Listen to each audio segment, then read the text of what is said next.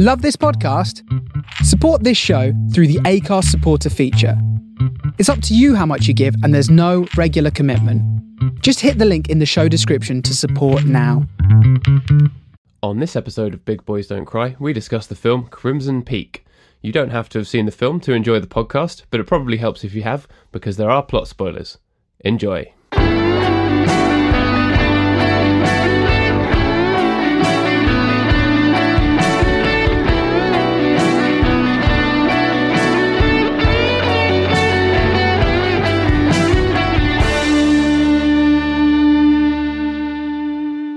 You're, you're flashing a lot. Not I'm as in your a lot. not as in your, your private parts. Just the um the, the screen is flashing. Oh, Have you got it strapped to your chin? I currently have it staring at the ceiling. Yeah. Um, Yeah, it's it's not the end of the world. Just pretend you're in a disco. I think. Yeah, I was thinking, mate, I'm about to to drop an E and go wild. Yeah, I'm. I'm so off my tits on fun pills that I am now going to start literally flashing you That's my disco. that's what happens when you take pills. Or so I've heard. Just start flashing people. Yeah, any pills as well, like you know, Nurofen. Yeah, get a, get a bit of ibuprofen in you, and uh, you know, the the balls come out, as it were. the balls. I speaking of which, I saw on Twitter a little video of a guy running like crossing the finish line of a marathon with his dick and balls just completely hanging out. Why why why were his dick and balls hanging out? I think the to, to use an Alan Partridge terminology, the the lining of his shorts had perished. Oh, I see. So it wasn't like a deliberate move. He wasn't making some kind of political protest. I don't think so. Uh, I'll try. Well- I didn't. I didn't retweet it because obviously I didn't want to be accused of spreading smut or being a, a smut peddler. But yeah, there's a. He crosses the line. He looks kind of happy. He doesn't look like he's fully aware of it. But there's a guy who high fives him. Maybe he's not aware of it. But um, yeah, he looks. He looks just completely in the running zone. He's not. It's not a sort of American Pie high school jock joke. It looks like he genuinely doesn't know. See, I like to think that he he, he was just being like free Tibet, and that that was his form of protest. He calls his penis Tibet. Oh, Um, a similar thing happened to Lenny Kravitz last year while he was playing a show. Are you aware of this? no, I no, think there he- there he- is footage. He was rocking out, and yeah, his dick and balls just fell out. They they did not want to go the same way as him. They were not going to go his way. yeah, like a rip, ripped hole in his jeans. They just they just popped out. oh no! Does nobody wear like boxer shorts? Apparently not. No, it's very No. un, very uncool to wear boxer shorts. Lenny Kravitz, of course, is also the wearer of the biggest scarf in the history of scarves. Mm, yeah, he likes a big scarf, doesn't he? Yeah.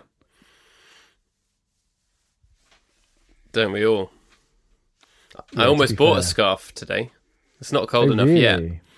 But I, I saw a scarf on eBay of, of um, the ice hockey team, the Winnipeg Jets, who I've adopted as my ice hockey team in an attempt to, to try and finally understand and follow ice hockey now that the baseball season is over. Well, for my team, it is anyway. Yeah, ice hockey is great. I I watch a little bit of ice hockey now and then, um, and it's it does generally seem to be like a sport framed around people inflicting violence on one another, Yeah. um, like all good sports. It's like you read the Like it- rules and you're like, there, there's there's always, there's going to be a penalty at some point in the game. It's like guaranteed that someone will get a penalty for doing something violent to another member of the team, and the whole structure of the game is based around the power play, which is when you've got more people on the rink than the other team because one of them has got a penalty for being a knob. And it's like, why why don't you just not be violent? because because then it takes the fun out of it. like it, it it has that really nice middle ground like because i don't enjoy watching boxing or anything like that Mm. um i find that too close to just watching people fight each other but then like a lot of sports are a bit too static so this is that really wonderful place in the middle ground where you get to see really angry people inflict violence on one another without having to watch you've been framed Yeah. It's sort of a halfway house between, you know, the angriness of a British high street outside of Wetherspoons at 1:45 a.m. and Disney on Ice. yeah i was gonna say it's battle royale meets like synchronized skating Yeah. Yeah, it's it's great. I'm I'm enjoying it, and the NHL app is as good as the MLB app, which is the one that I've been it, like. It's just I can't. It's a weird jumping in with an app recommendation, but it has everything you want from a sports app. It gives you all the scores in the rosters and stuff, and it's a really good user experience. It always has nice little clips and stuff, and the NHL app has the same experience now as well. So it's great. So I'm getting daily updates on the Winnipeg Jets, who are rubbish. I think I always like to pick a rubbish team and root for them. So I think I'll buy that scarf. Yeah, go for it. Um, I I have my the, my first autumnal purchase. I have a very nice new denim jacket with which is nice and fleece lined, Ooh. um, and uh, it makes me look like the member of a gang from a 1980s movie. Like I'd be I'd be one of the guys who gets killed by Terminator at the beginning of that film, or like Yeah. Char- Charles Bronson comes after me in one of the De- Death Wish movies, that kind of thing. you talk a mean game, but when it comes down to it, as soon as he gets the knife out, it goes in you and you're down. Yeah, as as soon as a man with a mustache like goes like, "You're gonna be dead, punk," that, that's when I'm that's when I'm gone. Yeah. He doesn't like you. no, he does not. Yeah, yeah. It's autumn is settling in. Although I only spoke to you two days ago, but obviously there'll be a slight delay on this for the podcast because we're doing two in one week. Because next week or when the day that this goes out, I will be at the, the Frankfurt Book Fair for work, selling books, Indeed, you will. Yeah. talking about books instead of talking about films. I'll see if I can try and find some scary books while I'm there. Oh yeah, defo. And some romantic books. Yeah, some scary romantic books. There's a lot of um, paranormal paranormal romance that's still popular, Oh yeah, yeah. still a thing. There needs to be like, what's going to be the next big thing in paranormal romance? So obviously you've had vampires, you've had zombies. Is there much ghost action? Hmm. Yeah, there must be. There must be at least in the self-published. I think too many people love Ghost to to to have th- that have not have happened. Yeah. Do people want to have sex with ghosts? I guess it depends on how solid the ghost is. Yeah, if it's a semi semi solid ghost, is that That's my favourite band from the 90s. semi-solid crew?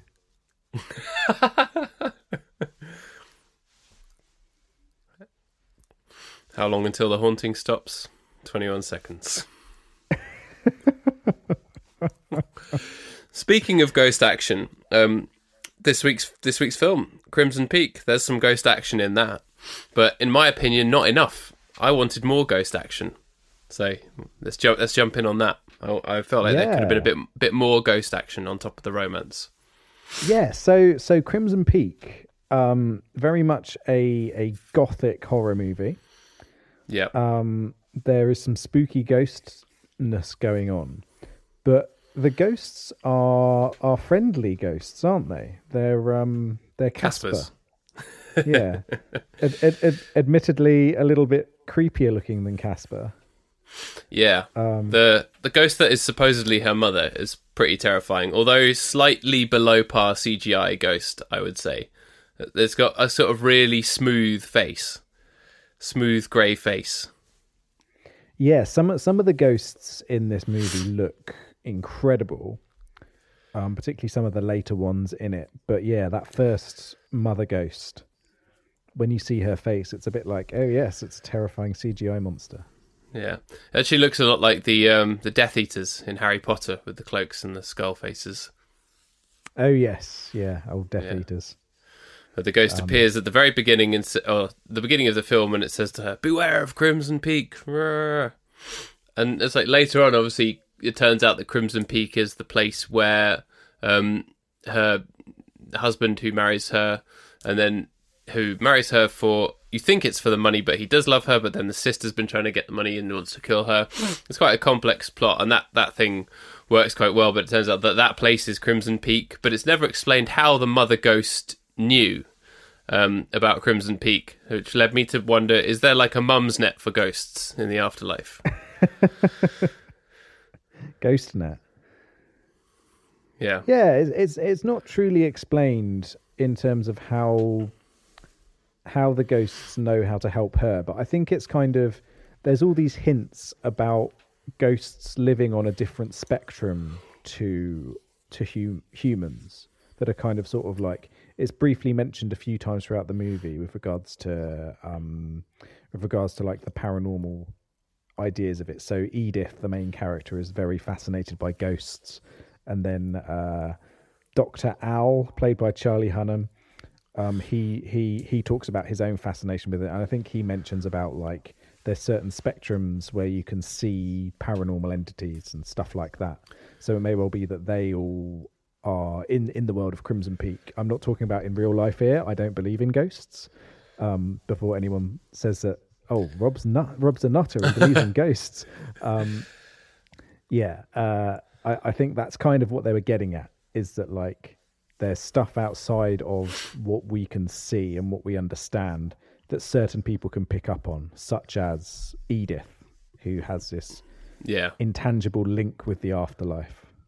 And then at the so at the beginning of the film, she has a tiny voiceover that says, "Ghosts are real. This much I know. My mother appeared to me and told me this." And then at the end, she it's it uses that to frame it as well, and it says, "Ghosts are real," and they attach themselves to places and people and emotions and stuff.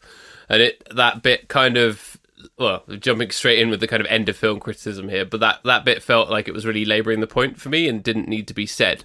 But it did help to kind of explain why the paranormal elements were there, because actually, you could have completely removed all the paranormal elements from it and still had a very, very decent, like, sort of gothic drama, romantic period drama film. Would you agree? Yeah, I mean, the way that I think of Crimson Peak is that it's Rebecca, but with literal ghosts instead Yeah. of metaphorical ones. Um, and so, because it's got that kind of framework, um, it doesn't actually need the ghosts in here. It doesn't need the paranormal side. Um, but I think it, it gives it that extra like oomph um, to really sort of like make it creepy.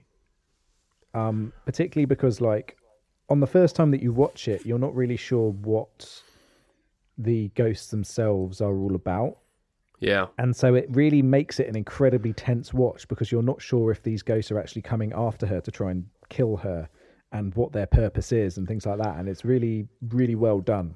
And so I watched this in the cinema and it was very much an edge of your seat movie whenever there were paranormal moments, even though a lot of them, like being a being a gothic horror, um, it is very traditional in the way that it frames the scares, but it's done in such a great way that it's very much sort of like, wow, okay, yeah, this is scary. Yeah. It was genuinely quite scary. The atmospheric music and the scares and all that kind of things were done well.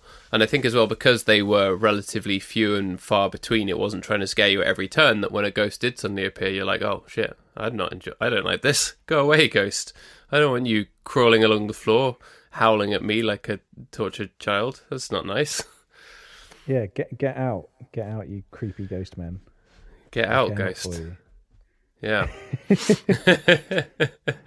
and and I think yeah, what what and I think it works really well because like this is a it's a real Guillermo del Toro film in terms of like costume design, set design, monster design. Um, it's got that real sort of like gothic sensibility that's just absolutely perfect. And Guillermo del Toro is great at those kind of framing devices. Um, and on top of that, um, this film is beautifully shot, particularly when Yeah. it comes to light. When it comes to lighting, it is absolutely gorgeous from start to finish. Um, and and Guillermo del Toro, he said that he wanted it to be like a Mario Bava movie. Who I don't know if you know Mario Bava at all. No, is he a, a Mario brother? He he is one of the Mario brothers. Um, he he forgave the he he he for he uh, he he went away from the life of like plumbing and shit like that, and instead was like, you know what, I'm gonna make some awesome uh, awesome horror movies. He's And, the arty, uh, the arty cousin. He's the arty cousin, yeah. Luigi didn't like him because he made scary films, and Luigi got scared. Yeah. Um, but, it, but he was the one who haunted was- Luigi's mansion. Yes, exactly. So he was responsible for films like Blood and Black Lace and Planet of the Vampires and Black Sabbath, um, and things like that. And they're these films that just had incredible lighting, um, and they looked absolutely beautiful um, in that kind of timeless horror quality. Um, and Guillermo del Toro, he he explicitly said that he wanted it to be like that. So where you get those in this film, you get those great sort of like orange and like turquoises and blues and reds and things like that. And it, it's just popping with color. It's just a, a phenomenal film to just sit and watch because of it. Uh, Yeah. and I think that's probably one of the film's main strengths. It's a film I really love, um, Crimson Peak, and a, a lot of it is to do with the way it's shot. Um, and so yeah, it, it's it's beautiful, beautiful film. It's very nice to look at, and it really nails the stylization of the period that it's set in as well. Because I think in a film where there are more fantastical and more horror type elements, it it'd be easy to slack off and not nail, say, the costume design or those kind of things, or the machines, or the the the, the time the way that Tom Sharpe is trying to be an entrepreneurial guy in his business and those kind of things, and all of that stuff is done really, really well and really, really works. So yeah, it's very, it's nice to look at from start to finish, even if some of the ghosts are a little, little bit kind of CGI plastic looking. Yeah, yeah, for sure. Um, and like it's yeah, and, and I think the CGI side of it looks a little bit ropey because a lot of it is um is practical, and a lot of it is looks so real that it then makes the bits that aren't real stand out a little bit more. So you're a bit like, ugh, what's Yeah. going on here? I think it's it's because the ghosts are like red and bloodied as well. And having seen on the fly last week the quite good practical effects of the the bloodied ape monster thing when it got cut up in the teleporter, I think that was actually still on my mind actually. And I thought, oh, I don't want to see a, like a bloodied ghost. Yeah, yeah, for sure. Um, yeah, after like the super creepy practical effects of the fly. Um, Yeah. But Guillermo del Toro, he's normally very good. I think, I think a lot of what the ghosts, um, the ghosts are actually played by somebody, but Right. then they were sort of made translucent afterwards. So that's why their movements look very real, even if the, um, even if the actual sort of like look of them is a bit fake. Right. See, I wouldn't have guessed looking at that that a person actually did that. Yeah, so it's this actor called Javier Botet who um he's he's awesome. Um he always plays creepy creepy people in everything. He's a creepy Um, ghost guy. He is he's the creepy ghost. He plays all the creepy ghost ladies.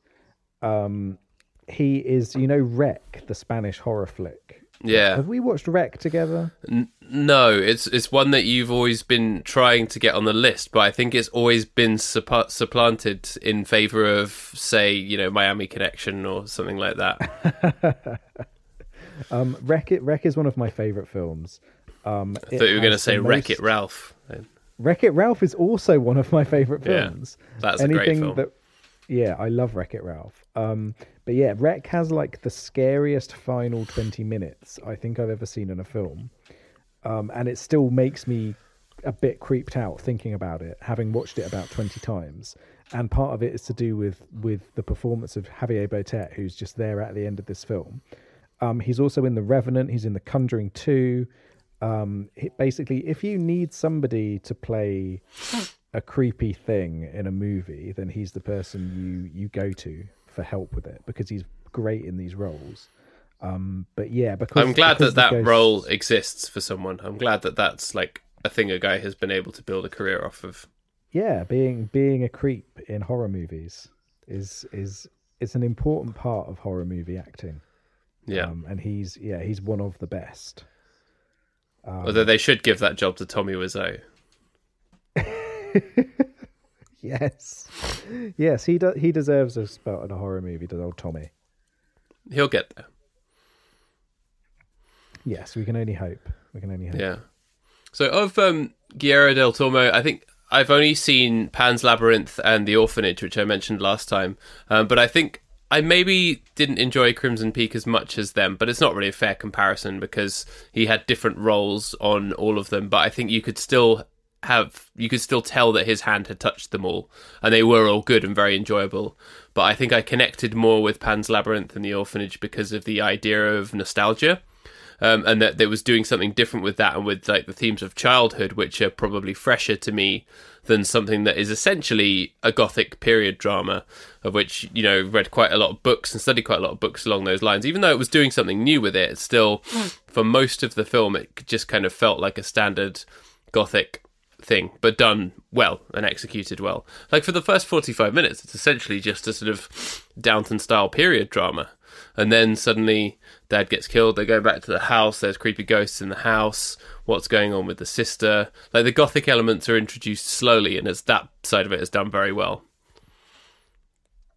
Yeah, I think you're, you're totally right about it. Um, I like this more. I think he was was he the producer of the orphanage? Executive producer, think- yeah, but nothing executive else. Executive producer, yeah. Um, and I like this more than the orphanage. I think I like it as much as Pan's Labyrinth. Um, I find it's a prettier movie, um, and Yeah. I I appreciate that a lot. Um, but uh, but yeah, it's um, you're right about how. I mean, this was very this is bigged up in advance of its release very much for its horror elements, but you're very right about how there's nothing really horror about it for a very long time.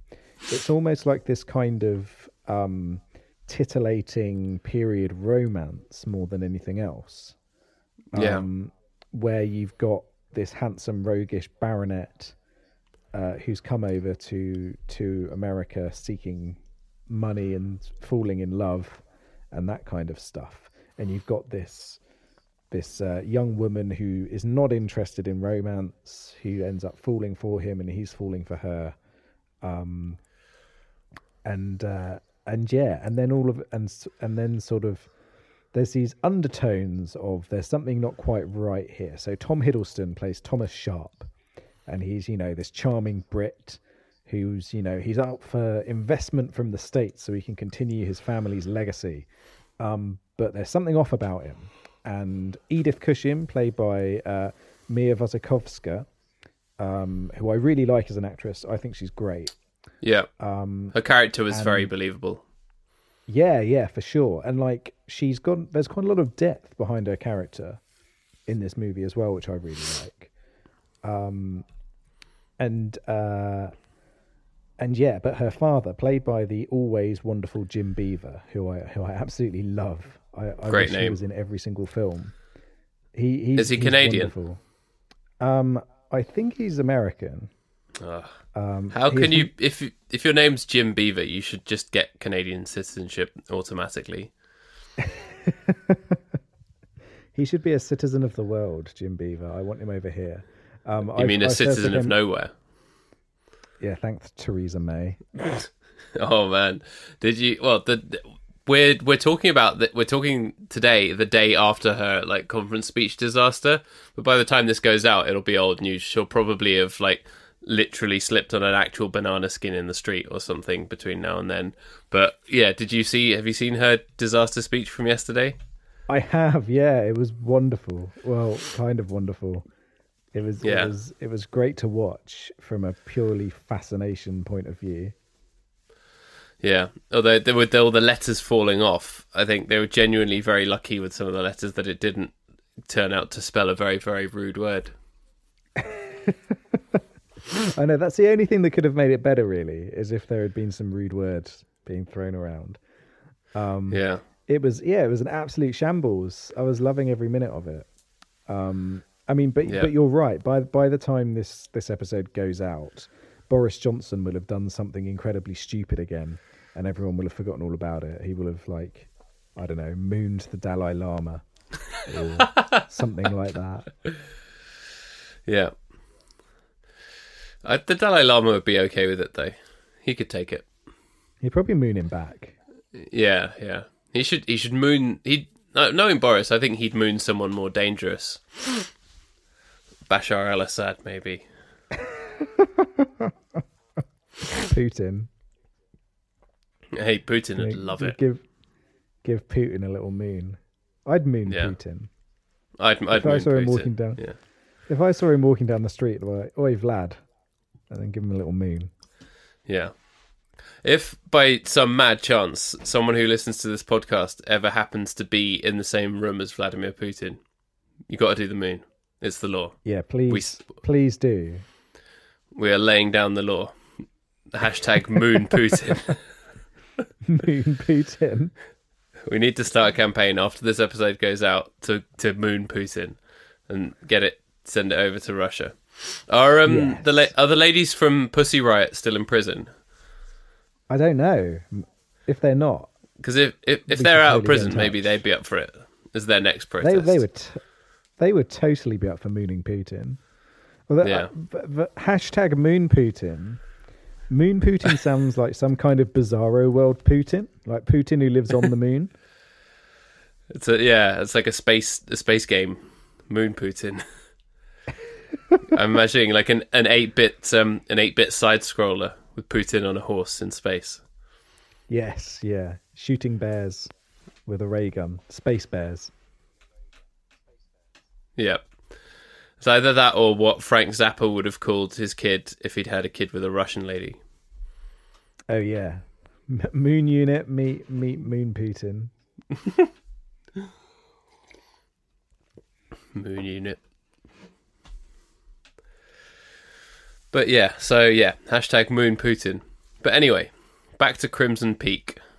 From the moon to the peak. Um, it's called Crimson Peak because the clay in the soil um, can cause the, the water to run red, and also when it snows, the clay gets up into the snow and makes it all red and look like blood.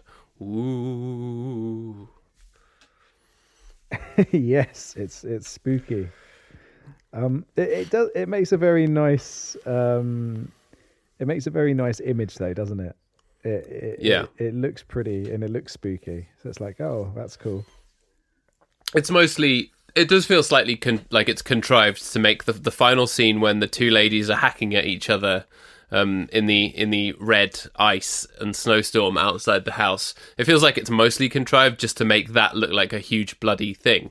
But as you say, because the it's aesthetically very nice to look at and the the lighting of it is very well done, you kind of you allow it because it's good. Um, what you're saying about it being a pretty film, it really makes all of that stuff sort of work a lot better, whereas it would feel more contrived if it wasn't well done.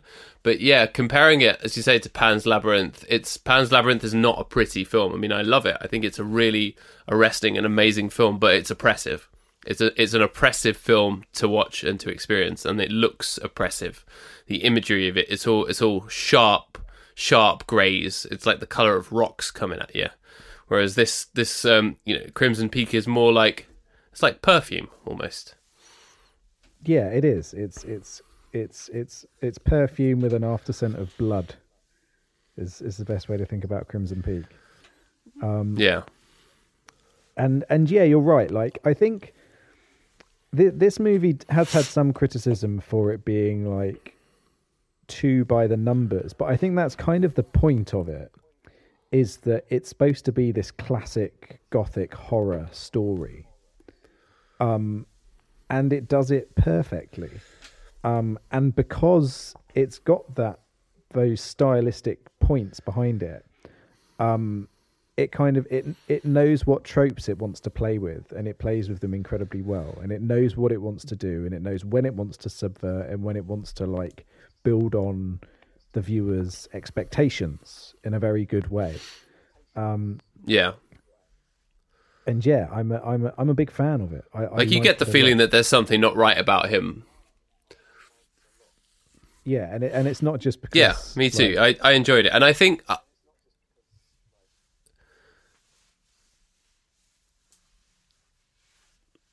Sorry, go on. Oh, I don't know what I was saying. There was a big gap on my end.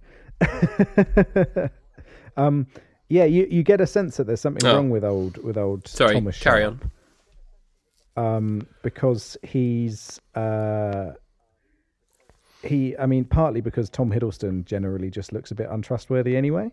Um, but on top of that, he's yeah. You do get the sense that something's not quite right about it, particularly from the angle of um, Jessica Chastain, who plays his sister Lucille, um, who you're introduced to playing the piano very, very dramatically. Um, and she's probably my favorite character in the whole Yeah. film, I'd say. Um, I really love Jessica Chastain in this film, and it's clear that she had a load of fun playing her character. Yeah, her performance is very good, but also I think Tom Hiddleston's character is the most interesting because when the when it reaches its climax, I mean, I always knew. I think you know very very early on that obviously something isn't quite isn't quite right, and it's it's. I think it's fairly obvious that they're trying to get her money and that there's kind of a, a corrupt ulterior motive and they're maybe gonna murder her or something dark is gonna happen. But i didn't see the um the incest bit coming. Um i didn't think that that was gonna be a thing. And then um what emerges quite quickly and actually maybe c- could have been differently different done differently if it was maybe plotted earlier or sort of seeded earlier in the film and done I don't know, subtly or in different ways, or pulled out longer, was that it then sort of became a love triangle for the last sort of 10 to 15 minutes. Um, where Lucille was like, You said you wouldn't fall in love with anyone of his. And he's had, turns out he's had like lots of wives that they've killed and that kind of thing. But it's like he really felt, he did genuinely fall in love with Edith this time.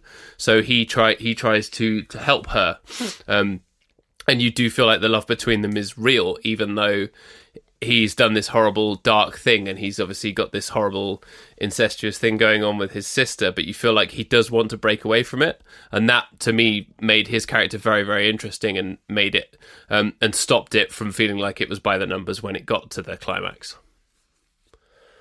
Yeah, and and it's something that this is the first time you've watched this movie, but when you rewatch it, um, it's something that really shows up quite well. Is that there are these little subtle sort of frissons in between uh, in between Lucille and Thomas over the course of the movie. Um, and so you like it's very shocking the first time you watch it that it turns out that this is a love triangle slash possibly a love square if you include Doctor Owl yeah yeah as well. he definitely has the hearts for her Yeah, yeah. They they they they go home and and they be American and in love together after this. I'm sure. yeah yeah Um, he gets his wounds patched up it's all good yeah. And and they get their emotional wounds patched up, and then they have a nice normal life with no creepy red ghosts. yeah Or- the ghosts or- leave them alone because they're Yeah. attached to places Yes, yeah. Um, so they're all attached to Crimson Peak as opposed to. Although that that does make beg an interesting question about was it attached to her home as well, or is Edith just incredibly perceptive when it comes to the paranormal? Yeah, maybe she. I think she leans in that direction anyway. So there's a chance that further down the line she's going to come across another ghost because she's in tune with the kind of the, the senses and the the emotions and that kind of other level in which the ghostly resides. And it, and that element of it did make me think about ghosts. And obviously, I don't I don't believe in ghosts either. But the idea of what ghosts in literature and film and culture are supposed to represent. And there's there's always obviously some kind of you can always read metaphorical stuff into them. That it's like you providing an allegory for something that is haunting someone, not like a ghost, but something in the mind or something in your past, something that needs to be exorcised so you can get back to living or whatever it is. And it made me think of that. It did the kind of the classic thing that a ghost story is supposed to represent on a broader level. It accomplished that, I'd say. Yeah, for sure. Um, and on top of that, it has amazing, horrible incest. So it like you know it, it ticks all the boxes for for uh, gothic. Yeah, off for sure. Um, uh, but yeah, I love I love the character of Lucille in this film because like from from the go, she gives zero shits about what she says and how she acts around anybody, and like you just get the sense immediately, oh no, this one's a wrong un. Yeah. Um, she she's bad news, and like her her her character is just like dripping in venom in every scene. It's great. she just comes across as a rude, weird creep. And yeah, it's great. Yeah. Um, I really love um, I really love Jessica Chastain as well. Um, I think like it's a really good cast. This film there's a lot of really great people Yeah. in it, and although although it's a lot of big name actors, um, they surpass their reputations and they surpass the. When you watch this film, you don't look at Tom Hiddleston and go, "Oh, that's Tom Hiddleston." You don't Yeah. look at Jessica Chastain and go, "Oh, that's Jessica Chastain." They really become one with the characters that they're playing. Yeah, for sure. I didn't even think about the fact that it was Tom Hiddleston for quite a way in, and then I was like, oh yeah, it's that guy. I think because his hair and his costume and stuff were all very different to what he what he normally does. You're like, and he was doing it well. You're like, yeah, sure. I think there's no performance that lets that lets it down at all. All the performances are really good. And and what's interesting is that um, the two leads weren't the weren't the first choices for this movie. So initially, uh, Ah. Guillermo del Toro he wanted Benedict Cumberbatch and Emma Stone to play um, Edith and Thomas. Um, but I think it works very well this way round. I can't really imagine those two Wow. doing as well. Yeah, that would have been a very, very different film, actually. I think I think Emma Stone's fantastic, but I'm not sure I can't think of anything where I've seen her doing like sort of gothic style feminine acting and I yeah, I, I'm sure she is capable of it, but it's hard to picture. Um, whereas I guess because now you've got the the image of Mia Wasikowska in in place, it's hard to jump away from that. Whereas I wouldn't have enjoyed it with Cumberbatch, although he's got a weird face, so it would have been quite appropriate. He does have a weird face, yeah, but I think like Tom Hiddleston has that charm to him that I don't necessarily think Cumberbatch has. No, That I think kind of like we're going to get loads of emails from irate teenagers who are, who love Cumberbatch, but I think he's got a weird face, and I am a Cumberbatch denier. He's not good. I don't I don't get it. I I think he's a fine actor. I don't get him as a sex symbol at all. Um, Yeah. And I'm going to whisper this. I don't really like Sherlock very much. I've never seen it, mate. Never even seen like a second of it, and I can't be asked. Well, I've seen I've seen the odd trailer, and I'm just like, okay, fine, whatever. Yeah, I've, I, can't say I have any interest interest in Sherlock. I like I I yeah, I'm not a, I'm not a fan of Sherlock. It's too clever for its own good and I just get bored of it. I'd rather watch um, Basil the Great Mouse Detective. Yeah, that's a good detective right there. That's the ultimate Sherlock Holmes story. You can't top it. Precisely. Um, but yeah, no, I do. I do like old Cumberbatch as in general, though. I think he's a really good. Um, I think he's a really good actor. Um, but I I like um, I like Tom Hiddleston a lot in this film. I think he's perfect for this role, and he's got that charm, but that kind of like nastiness to him. That kind of like deep down, he's bad news kind of thing. Um, Yeah. but then he's got he's got that conflict in his mind between does he want to go through with his plan or does he really want to be with be with Edith? Um, See, I feel like he really does, and I, th- I, I, for me, his performance was so, well, his performance of the love was so believable that when you, you, when he turned out to be obviously having the incestuous relationship and then doing some murdering and doing all these bad deeds, um, obviously you were very, I was very saddened by that. But then, and I did believe that as well. But then, obviously, when you, when it turns out that he loves her and he's trying to help her by you know not fatally stabbing Dr. Al and that kind of thing. That part of it was all the more believable because you believed the previous bit rather than buying him being bad. And then when you find out that Lucille was the one who killed the dad, you're like, yeah, of course it was her because she's the really evil one. And his performance sort of walked that line really well, especially. And the same thing happened early on when he sort of he shouts at her at the party to try and um, kind of break it off, and then it's revealed relatively quickly that the dad paid him to do that, and you're like, yeah, I knew he wouldn't really do that because he's a good boy. yeah, he's he's he's he's a sick, sick, sick, sick man, but he's not a wrong one. Yeah, If you know what I mean. I feel like he gets he gets redemption as well because obviously he dies, but then his ghost is there at the end. Um, it's sort of a, a grey a grey ghost, and she sort of sort of pats him on the head. She touches him as if he's a dog. but she's like, yeah, thank you. It's it's going to be okay. You're at peace. Yeah, it, it's nice. He so you, you don't know whether I, I can't remember. Do you remember? Do you see him again at the end? Do You see you see Lucille playing the piano as a spooky ghost. Yeah, no, um, he he appears behind Lucille, and then Oh, she okay, kills yeah. Lucille, and then he's sort of he's sort of standing there, and she sort of puts her hand on him as if to say, you know, thank you and I'm sorry and whatever, and then he sort of fades away. I think. Yeah, yeah, because it's because otherwise, you know, then he would have got eternity with his with his incest sister. Yeah. Which, you know, he could have had he could have had both if he was happy to be a chill, chilled out romance ghost with his sister. Yeah. But no, you felt like he'd had enough of her. Yeah, He'd rather be at peace, whereas she has to be the scary ass ghost haunting the house and playing the piano and all that kind of stuff, doing you know classic ghost stuff.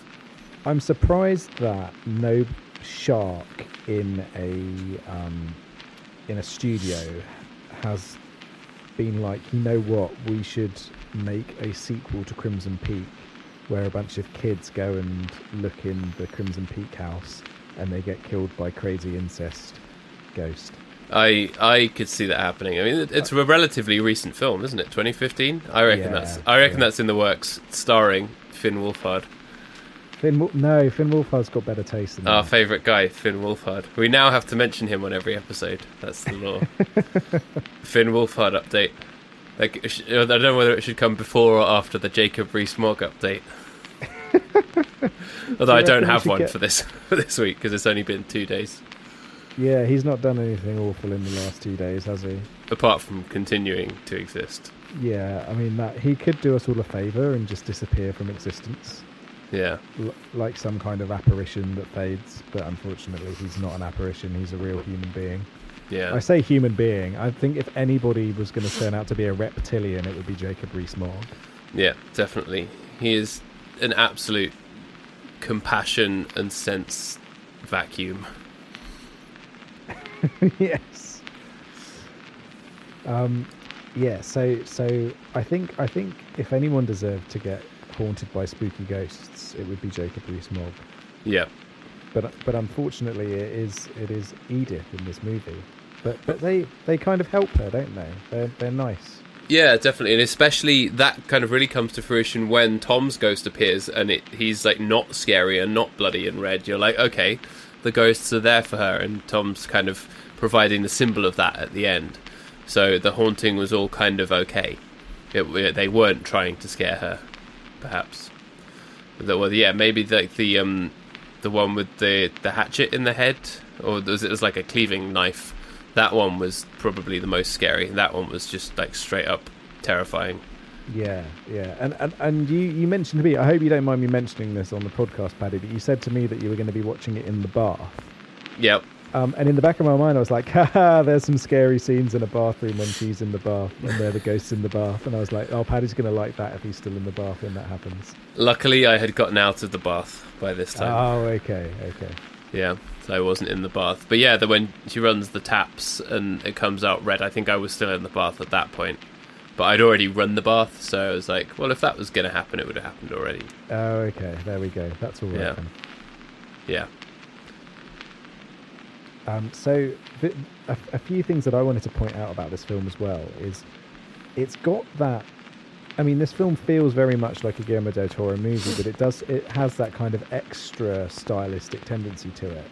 But it does have his trademark horrible, horrible murder.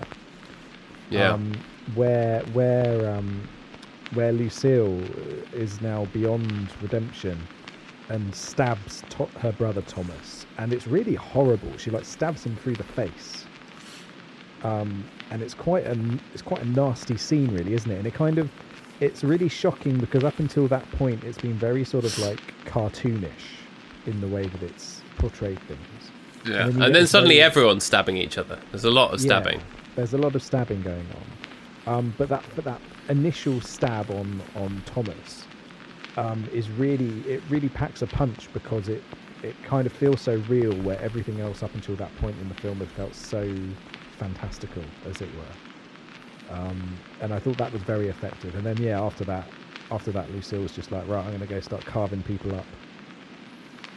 Yeah. She went she went crazy with the carving knife. She did. Yeah, have you got have you got some trivia? Have you got facts? Have you got things? I I do, I do. So um, so one bit of trivia is that um, this isn't the only time that Tom Hiddleston and Mia Wasikowska have been in a movie together. All right. They, they're also in Only Lovers Left Alive, which is something that I considered putting in for Horror Month this time round. So maybe next year. Yeah. Um, Sounds You like a Smith song.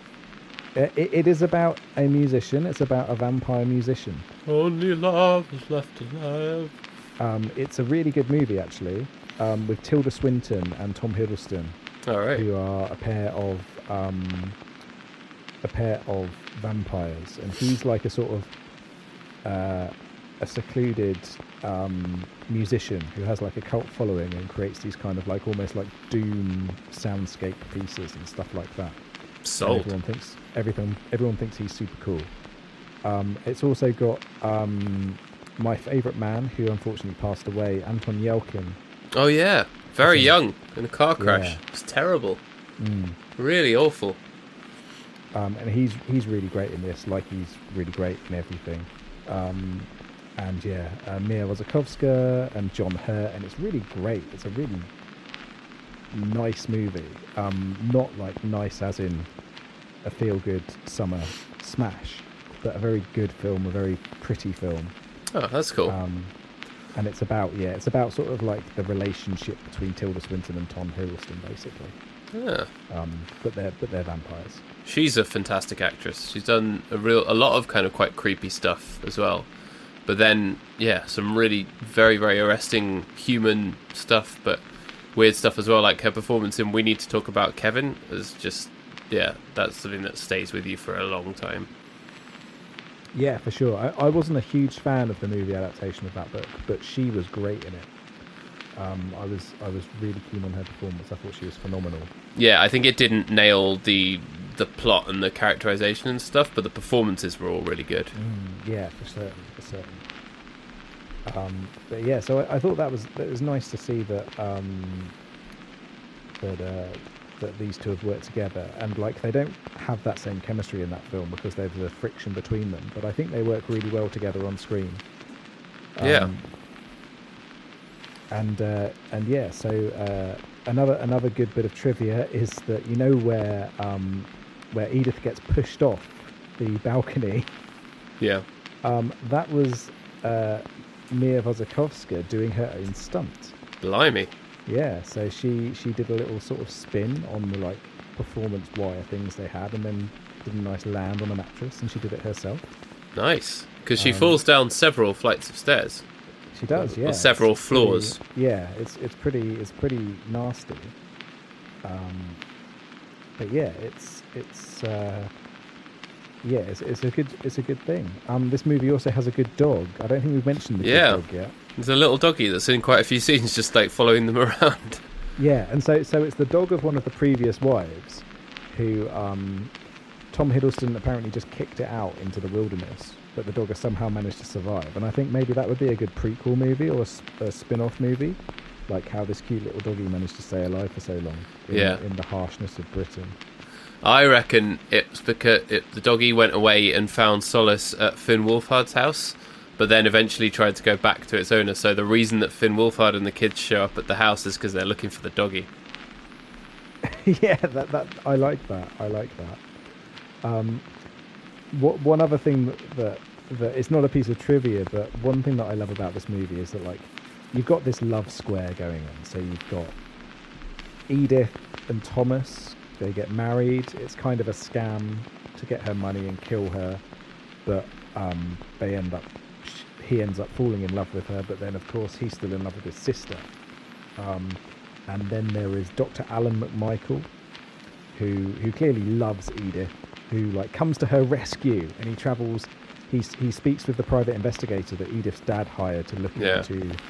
look Also, a really great sharks. performance from that guy. He's like Yeah. a he's like a Cockney bad gangster guy. He's great. Yeah, Burn Gorman, who's awesome in everything. He's in uh, he's in The Dark Knight Rises Oh yeah, as well, um, where he also plays a creep. He's really good at playing the creep, basically. Um, he's great. Uh, I, I really like him as an actor, and he always puts in a really nice performance in whatever he's in. Um, but uh, but yeah, I think I think one of the things I really like him in is uh, he did a he was in the TV adaptation of And Then There Were None, which I don't know if you saw. Yeah, I really enjoyed that actually. Yeah, that was great. It also Um, had um, Poldark was in it. It did. It had Poldark, handsome Poldark man. Yeah, not not enough shirtless t- time hauling wheat about, obviously. No, he didn't. He didn't take his shirt off too much in it. I think there was a little bit of shirtless action. Yeah. or at least very much like a low cut top. He was in. That. There was some unbuttoning. Um, yeah, and Yeah. and, Char- and the always wonderful Charles Dance Yeah. Oh man, Charles Dance, he's great. and Sam Neill as well, who's also wonderful. Have you seen him on Twitter? Sam Neill, yes, Yeah, he mostly just talks about wine and mad stuff because he run, he's running a vineyard in New Zealand or something. yeah, he's he's awesome on he's awesome on Twitter. I'm a big fan of him on Twitter. He's great. Um, but yeah, so so uh, so uh, old Doctor McMichael, handsome Charlie Hunnam, he comes. He's all like, "Oh no, I've got to go and save Edith." So he travels across from America, and then he's like gallantly comes up to go and uh, to go and rescue her from the house. And then it's it's almost like um, the guy in The Shining who comes up to rescue the kid, um, who then immediately gets killed. So he comes through the door, he has that little chat with them, and he's like, "I'm going to get you out of here." And then he just gets stabbed by Lucille, and it's like, "Oh no, Charlie Hunnam, he was so close." Yeah, But- but he does, he, he doesn't die immediately, No, which is he good. does she doesn't fatally stab him. When you you feel like she could have done, but she didn't. It's like she wanted to enjoy torturing him or something, or just enjoyed a bit of maiming. But yeah, she sort of stabs him under the armpit, um, so he's still alive. When she could have just stabbed him in the heart. But So, so I, I think it's kind of her way of trying to get her brother to be in on the murder. yeah, Because then she's like, you can now finishing off, finish him off. So it's like you need to be complicit in this as well, because like at this point, like she's a bit concerned about whether he's really still in it, if it, as it were. yeah, Um, and so she hands him the knife, and then and then Thomas Sharpe, he's like, "You're a doctor. Tell me where to stab you." And it's like, "Yeah, okay." So he clearly doesn't want to kill Charlie Hunnam because he wants Edith to get away. And so so so Doctor McMichael is able to survive because he gets a bit of a stabbing, but he's he's all right somehow. it's it's in an okay place. It's in the the stomach or something. yeah, I mean, this is like 1900, so he's probably going to die because he's been stabbed. Yeah, Because medic- medicine weren't that good. and yeah, his medical knowledge, you know, is probably wasn't as advanced as what we're used to today. He was, but he was still hobbling at the time. They hobble away together into the snow. But yeah, I was thinking that at the end as well. That like when he he's making his way there, he tries to get a horse from a guy, and it's like the nearest place is four hours away on foot, and that's at like a normal walking place, and like you're never gonna make it. Yeah, yeah. It's like, yeah, he, he, he he's dedicated, but at the same time, he's a bit dumb. He, he, he ends up getting getting knocked off. Well, Yeah. nearly knocked off, and he, he kind of he's a bit useless, really. but but fair enough, you know. I, I you know if if I if I was if I like I don't know if the tables were turned and I felt, fell in love with with the roguish evil charms of Jessica Chastain, um, I'd want you know my Charlie Hunnam to, to come and try and rescue me, and I think I'd be appreciative yeah. of, uh, of that kind of rescue attempt. Oh, definitely. He's rugged. He sort of, you know, forces his way in. He's ballsy. He's charming. Yeah, nothing He's wrong with that. You can't He's beat a doctor. doctor. Nope. Whatever kind of doctor. Yes, exactly. the Paddy Johnston kind of doctor. Yeah.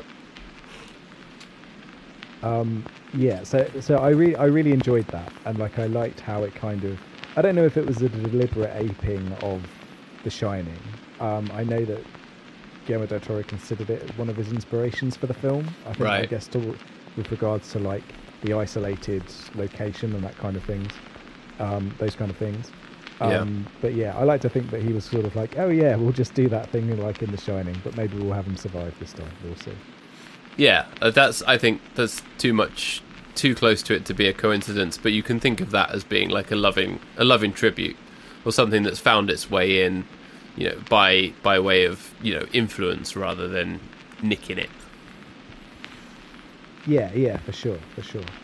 Um, and uh, let, let's let's go on to some some good quotes from the movie. There were a lot of snappy lines actually, and uh, especially his lines, Tom Hiddleston's lines, and a lot of them were sort of prophetic as well, and in a, in a slightly cheesy way as well. When you knew that things were going to happen later on, they kind of prefixed things in a quite an obvious way, but that they were still enjoyable. It gave it a bit of sort of lightheartedness when actually it could have ended up sort of quite pedestrian and plodding through the period drama bits. So yeah, the script was pretty tight actually. Oh, yeah, I think it's it's really good because again, it's sort of like it knows that peop what people are going to expect from a film like this, and I think it holds its own really well in that regard. Um, my favourite line in the whole thing is probably um, when when uh, uh, Edith walks in on the brothers and sisters having a bit of a pork session um, up in the attic, um, because you know if you're gonna if you're gonna have an incestuous relationship with someone, you should do it in a creepy attic. Yeah. you know, it's just part of the course. You can't do it in a nice, well lit bedroom. No, You've got you've got to have that shame. You've got to understand that shame. you've got to make best use of your isolated, creepy ass house and all of its weird, vile rooms. Yeah, yeah, for certain. You've got to you've got to do that. Um, and and so she then sort of like runs away. She's like, "Oh my god, what's going on?" And she gets followed by by the two of them, and Lucille's there. Um, and Edith sort of like, "Oh no, I understand now. You're not brothers and you're not brother and sister." And and like Lucille's just like, "No, we are," and then shoves her off, and it's just like, "Oh yes, that's great. It's really good." Sort of. Like, Yeah. I, I Doesn't don't she give- say something like, and it's delicious, or something where you're like, ugh. yeah, something like that. It's like, oh. um, and I think like like Lucille has some of the best lines in the movie. Um, so like they're they're looking at they're in like the living room area of the big house, and um, and they're looking at the portrait of of the mother of Lucille and Thomas. And Edith's looking up at it, and she's like, she looks quite. And then there's a little pause, and then Lucille uh, pops up with like horrible. It's like yes, it's an excellent likeness, and it's just like great, great lines in it.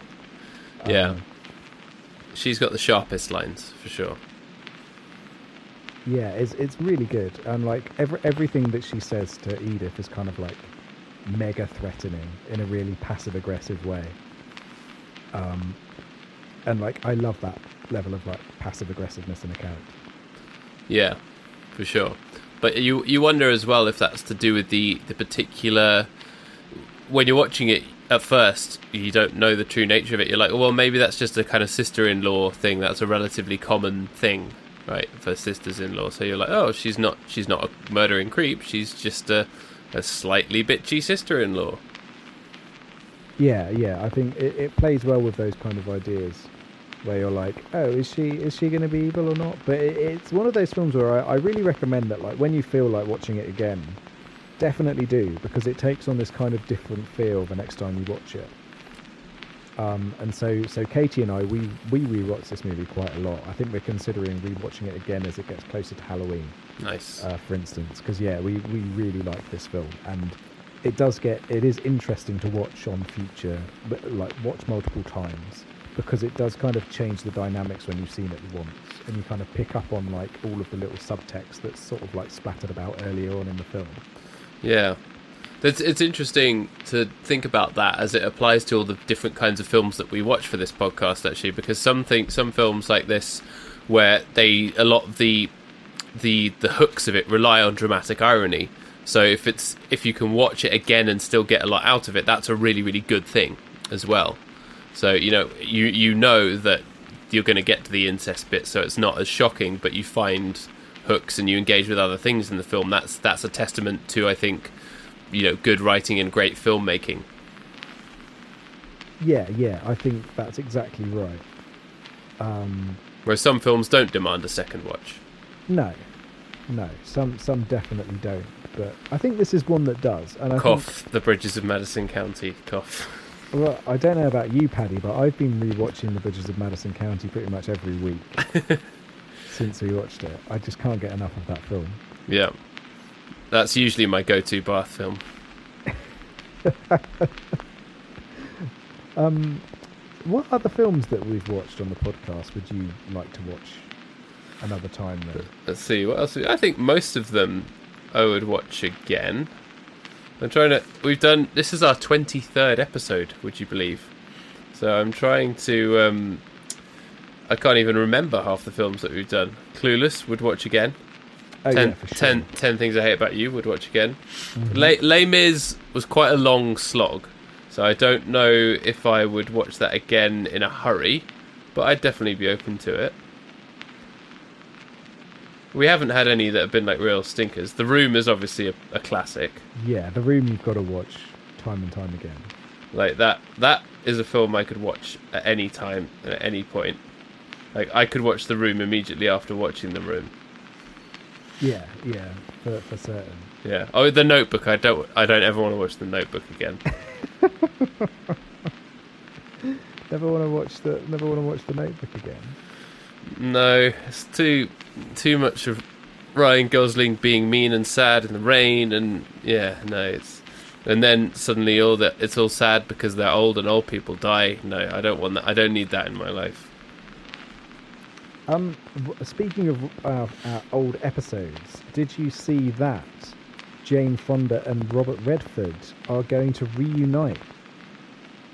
I did, but I can't remember what the context of it was. So they're they're in a movie called Our Souls at Night. Uh, that's right, and I remember this because Because the name the name doesn't sound as good when you say it in an English accent. I know. an I in a way I can't believe that they didn't think of that. Our, s- souls at night. yeah, Our Souls at Night. Yeah, no, I think yeah, that's right. I think I saw an advert for it. I really hope that someone says the line says that in the movie as well. And it's, Um, so our our souls at night. So it's out on Netflix now, I believe. Oh, okay. Um, so I'm I need to watch it really because I love Jane Fonda and Robert Redford. They're amazing. yeah. Um, and yeah, it's really nice to to see about them being in a movie again together because like I love Barefoot in the Park. I really, really love when actors get to a, a significantly advanced age and can still give put in a really, really good performance. As I'm, I don't doubt that they both can, and that their performances are good. I'll have to check it out. Yeah, I've I've watched stuff with Robert Redford and with Jane Fonda in recently. I've not seen that, and they're both great. Whereas like some actors, they they they clearly give zero shits now. Um, I'm I'm looking at you, Al Pacino, right now. I haven't seen him in anything in ages. What's he done recently? Uh, he's in a he's in an Adam Sandler movie. Oh, okay. He's in, But as you know, I'm in, a I'm a Sandler apologist. he's so- in Jack and Jill playing himself. Um, Okay, I haven't seen that one. it's it's not great. I'm not gonna lie. um, and and Robert De Niro is another one who like, I mean the, these are these are legends. Oh yeah, he's So, he's like, doing like Dirty Grandpa and old men Yeah. go to Vegas and have sex and take drugs or yeah exactly. those kind of films or old man does a young people job in a tech company and that's literally it. He's he's in all those kind of films. Yeah, I don't get the feeling he's being very discerning with his his choices. Yeah, so so like I, I'm sure they can both pull out like good performances now, but they've clearly like they've both done so many incredible movies that to be honest, who gives a shit if they do bad stuff? Like like they've they've earned the right to they've earned the right to do some crap if they want to. Oh yeah, And for like- sure. And like Robert De Niro, he's been in some really bad movies recently. Like Dirty Grandpa is terrible. It's a Have you seen it? yeah. Well, I started watching it. Um, it's it's awful. And like Why? A- a morbid curiosity. Yeah. Um, Yeah, it, it, I could see how that could be classed as a horror film. whereas like, and but like Robert Robert De Niro, he's been in like um, what's it called? Silver Linings Playbook. That wasn't. Oh, he was- ago, he what, was good in ago? that. Yeah. which is really good. And he is in a movie called Red Lights, which I really like, which is kind of like a spooky, horror-y mystery movie with uh, with Sigourney Weaver and Cillian Murphy in. Yeah. And that, that's a pretty decent film. And Robert De Niro is suitably suitably monstrous in that. You get the feeling that maybe he's just taking every role that is offered to him because he's trying to squash as much in before he gets to the point where he is too old to act anymore.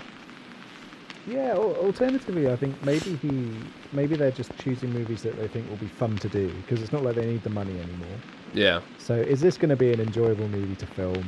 If so, yeah, why not? Let's go do it. Which is fair enough. Like, I think I think it's one of the good things about like these classic actors is like they don't need to care about like necessarily care about their integrity that much in terms of like keeping up appearances, and they can care more about the quality of their life through the movies that they choose Mm. instead of the quality of their career per se, because they've already had such established careers. Yeah. They got absolutely nothing to prove. So why not?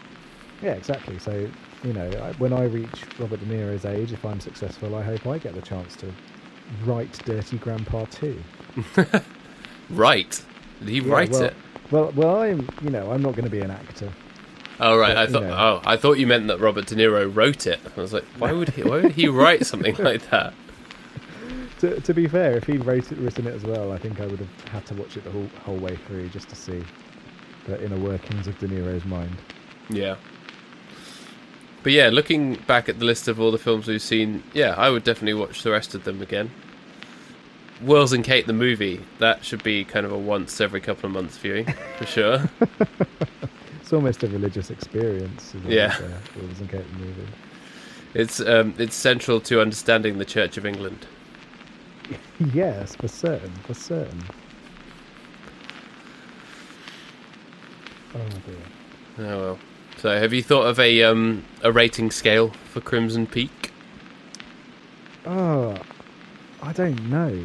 Mm, that's a difficult one actually, because you've got the obvious one of like how many creepy moths are going to be flying around, Oh yeah. but like I, I'd like one more. How how many? Hmm. Ah, that's a difficult one actually. Yeah, I'm I'm struggling. There's a lot of elements, but none where there are sort of multiple things. Like How- you couldn't even have how how many creepy ghosts because there's only like three or four. only four in there, isn't there? Or five. Yeah. Um, how many seconds would you stand there awkwardly whilst Jessica Chastain and Tom Hiddleston had incest sex in front of you? How about that? Yeah, the true test of a film's greatness. How many? Yeah, out of twenty incest seconds. How? Oh no, that sounds wrong because it seems like you're taking part in the incest. Um, yeah, how long could you last before Yeah, okay. throwing up? so yeah, how many? How many incest seconds would you last before throwing up? Let's see, I'm gonna give it a 14 out of 20. Oh, okay. So I think there were elements of it that were somewhat formulaic for me and somewhat obvious. Like it felt like you knew where it was going. So as a as a result, it kind of sagged in the middle. Um, so, but I would like to watch it again. I definitely would watch it again. And there were lots of things that I really enjoyed about it. I liked the the fact that it was essentially just a gothic romance with some ghost stuff tacked on. And again, the the ghost stuff did feel just a tiny bit tacked on, which is why it couldn't get up into the 15, 16, 17 bracket, maybe. But it was still a very, very good, solid, enjoyable, and captivating film with great performances, great to look at. And it did blend the romance and the horror well in the way that I was hoping we would have with these kind of films for this month. Oh, good stuff. Good stuff. Yeah. How long? How long will you last? Mm. I think I'm going to go up to 17 seconds.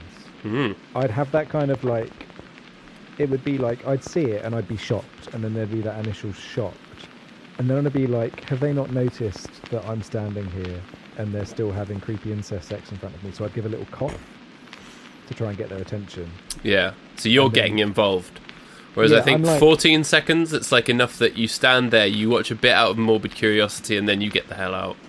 Yeah. Whereas I'm sort of like, why are they not stopping? I should make them aware that they're being watched having their creepy incest sex. Because you know, next time just like lock the door, mate. Come on. Yeah. This creepy ass house must have locks, padlocks, Yeah. bolts, and stuff, you know. Yeah. So like you know, I think. Or it's just even even close the door. Closing the door would be a start. close the door would be a good start. If you're trying to keep your incest relationship away from your your like wife that you're trying to slowly poison off, oh yeah, they close the poison her. Poison Yeah. tea. Poison tea. I'll- we I'll could have gone with how many cups of poison tea would it take to kill you? That would have Oh, been a, mu- a much less disgusting. That would have been less disgusting, but you know me, Paddy. I am a filthy man. Yeah, Um, too late. uh, yeah, we've, I'm afraid we've got to go with the incest route here. Um, but yeah, so 17, 17 out of 20 for me. Um, Nice. I, I don't. This isn't like a must-watch movie for me. I'm not always in the mood to watch it, um, but I think it's really effective. If you like your cinematography, then this is like a great film to watch, just in terms of like how those old-fashioned horror movie dynamics can still work in the modern age of cinema. Yeah, Um, and I think that's a real takeaway for me. It's like this is a pretty movie. I can put this on and just lose myself in the way it's filmed. And, but on top of that, there's a great plot. There's a great romance in this film. There's a great script. Um, it's genuinely spooky, um, and it's got a few moments that you'll just be like smiling. It's not like laugh out loud funny, but there's some No. there's some good there's some good dark humor in here as well. there's enough humour in it to make it light-hearted to take the edge off the gothic elements without it seeming Yeah. cheesy. Yeah, so I, it, it's a great film. I like it a lot. Um, and yeah, so 17 out of 20. Very good. Yeah, very good choice. And a good, a very, very different to The Fly, obviously. And but Yeah, both of them, in their own way, managed to blend horror and romance in a very interesting and engaging way. Good choices. Yeah. Yeah.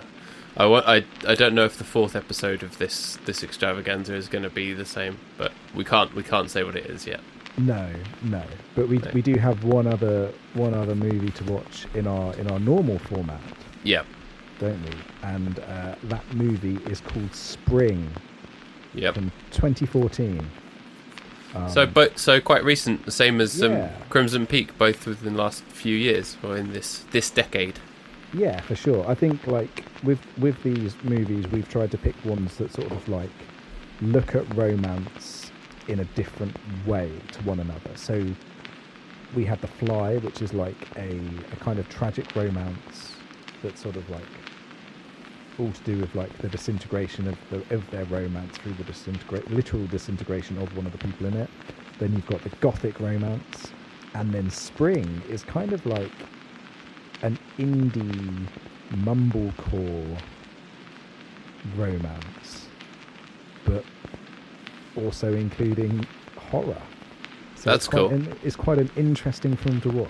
So I'm intrigued to see what you think of it. Yeah, I'm intrigued by that too. We haven't really done much in the mumblecore zone, have we? No, no. So I'm a Um, I'm a fan of it. Yeah, I, I, I, I can find it very tiresome, but I think good good mumblecore movies, um, they're they're they're they're worth their weight in gold. Yeah, basically. Um, but yeah, so so yeah, next next time up we've got Spring, um, which is yeah, a, a, in my opinion, it's an interesting little film to watch. Um, but of course, we want to hear what what our listeners thought of Spring next time round. But what did you think of Crimson Peak as well? Please let Yeah. us know. yeah, for sure. And the fly as well, because obviously we Mhm. haven't had a recording this before the fly episode goes out, so I haven't had a chance to hear back from you about that yet either. So, you know, what do you what do you think of the fly? What do you think of Crimson Peak? How much poison tea would you drink? You know, Yeah. we're we're always keen to hear from you. What what's more disturbing, Jeff Goldblum's gooey gooey face or the incest in Crimson Peak? Yeah, which or yeah, or which is kind of a scarier image to you, Jeff Goldblum as the kind of the the Brundlefly final figure thing, or the the fly crossed with the teleporter um, monster, or the the scary ghost in Crimson Peak, the one that's cr- crawling along the carpet going. "Brrr." Going. "Brrr." Yeah, those are some Um, good noises. Yeah, they, there are some good noises in this movie actually. Um, who's your Who's your favourite character in Crimson Peak? Do you do you like Lucille as much as I do, or do you find her a bit too crazy evil? Yeah, are you are you an Al fan, Yeah. Do you, do you like Doctor McMichael? Um, or is it all Or- about the beaver? do you think that the giant puffy shoulders of Edith's dress are as amazing as I do? You want them? Yeah. I like if I had that nightgown, I'd wear it all the time. You Like, should sew some puffy shoulders like that onto your new denim jacket. yes, I think that would look amazing. Um, that would definitely help you look hard in the you know the gangster gangster scenes. I, I think Charles Bronson would definitely be intimidated by me in a Death Wish movie if I had giant puffy, like Victorian shoulders on my on my denim jacket. Yeah. do, you, yeah, dear listeners, do you think that I could take Charles Bronson? I, I'm going to say yes, but we need to, yeah, we need to have a poll. Maybe Yeah, after yeah. this goes out, we'll do a Twitter poll. Yeah, I think that would be a good idea. Um, Yeah. Who, what what eighties movie type thing do you reckon would be most likely to kill me if I was a member of a gang? Would it be like a Terminator, maybe a Predator, Charles Bronson, may, maybe Sylvester Stallone as a as a as a maverick cop? Yeah. Or would you end up trying to, you know, teleport yourself and get an, an animal in there and end up becoming a beast? You know, that Yeah. could happen. It's true. Um, what other questions can we have? If if Paddy and I were characters in Crimson Peak, which ones would we be? Yep. This is a lot of questions. It is, yeah. I want answers. It's good. on, we guys. we need we have a lot of questions and we need a lot of answers. So Yeah, this is pull- important. pull your fingers out. do Do you think that Jacob Rees-Mogg sees the world like Crimson Peak everywhere he goes? Yep.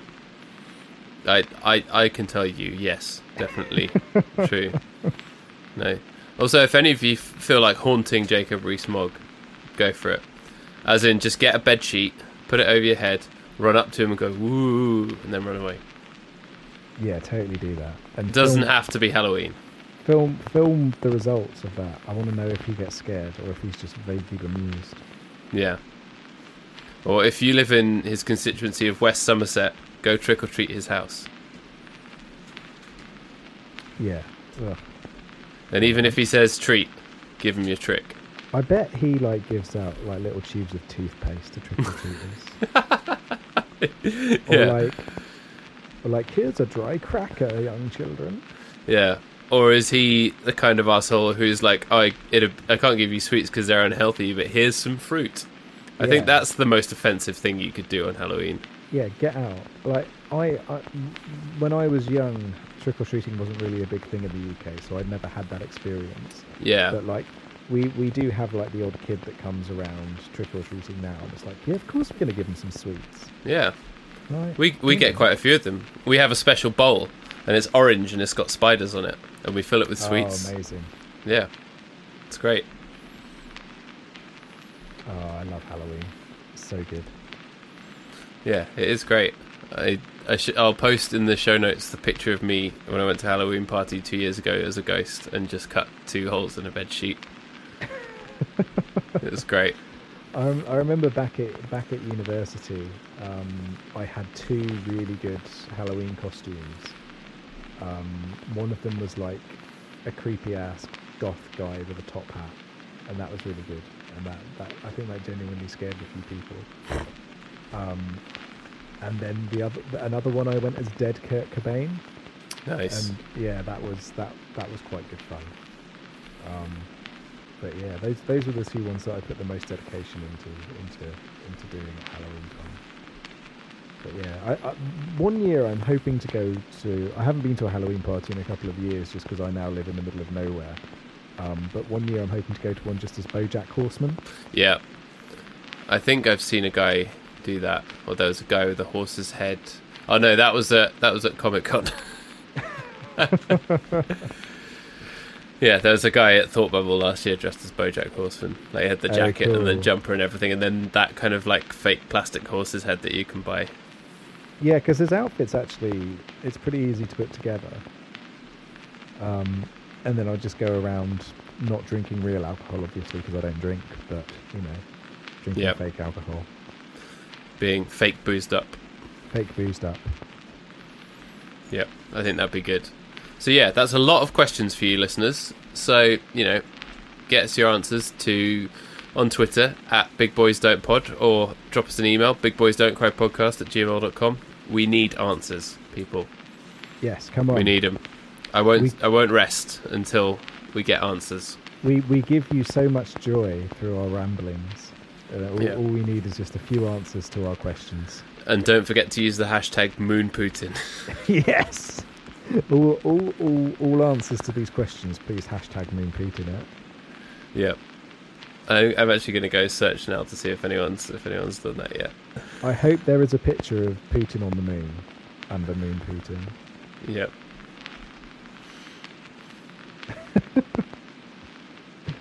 Okay, okay, wow. I've just searched for it, and legitimately, the first under Google Images, the first two things are photoshopped pictures of the moon, but with Putin's face on it.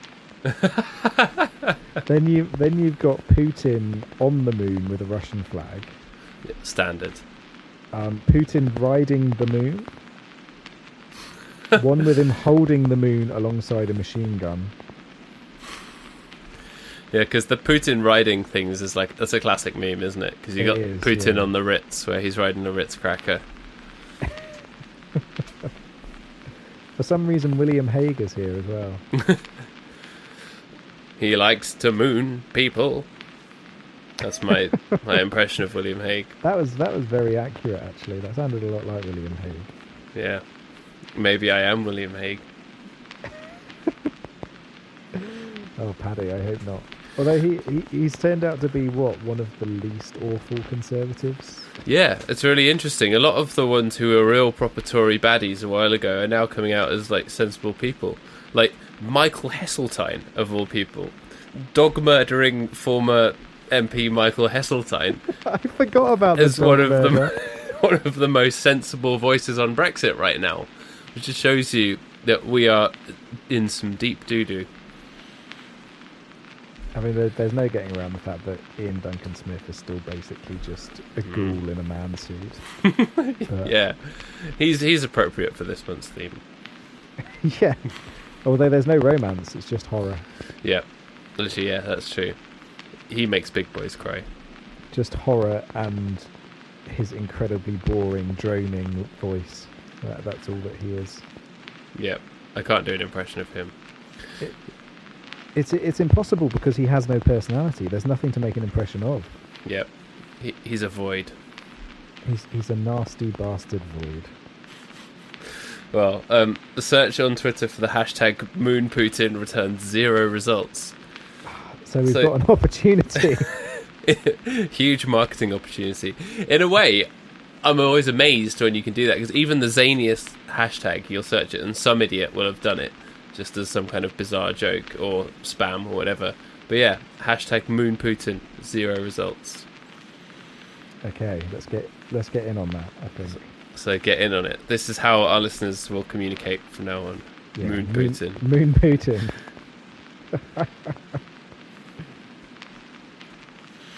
Uh, good times.